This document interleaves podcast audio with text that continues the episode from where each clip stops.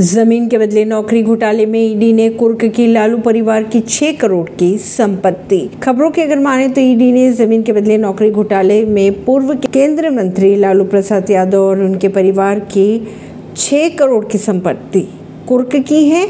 लालू यादव, उनकी पत्नी राबड़ी यादव और बेटे तेजस्वी यादव पर 2004 से लेकर 9 के बीच रेलवे में ग्रुप डी भर्तियों के बदले सस्ती दरों पर ज़मीन लेने के आरोप है। बिहार के पूर्व सीएम लालू यादव पर आरोप है कि यूपीए सरकार में रेल मंत्री रहते हुए उन्होंने गलत तरीकों से नौकरी देकर अपने परिवार के सदस्यों के नाम से ज़मीन अर्जित की थी।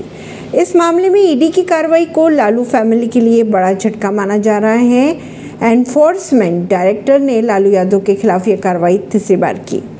खबरों की अगर माने तो पहले भी दो बार लालू यादव, उनके बेटे तेजस्वी यादव और परिवार के सदस्यों के नाम की संपत्ति को जब्त किया जा चुका है। ताज़ा कार्रवाई की अगर बात की जाए तो जब्त संपत्ति का मूल्य लगभग छह करोड़ रुपए बताया जा रहा है। ऐसी ही खबरों को जानने के लिए जुड़े रहिए जनता सरिश्ता पॉडकास्ट से, परवीन दिल्ली से।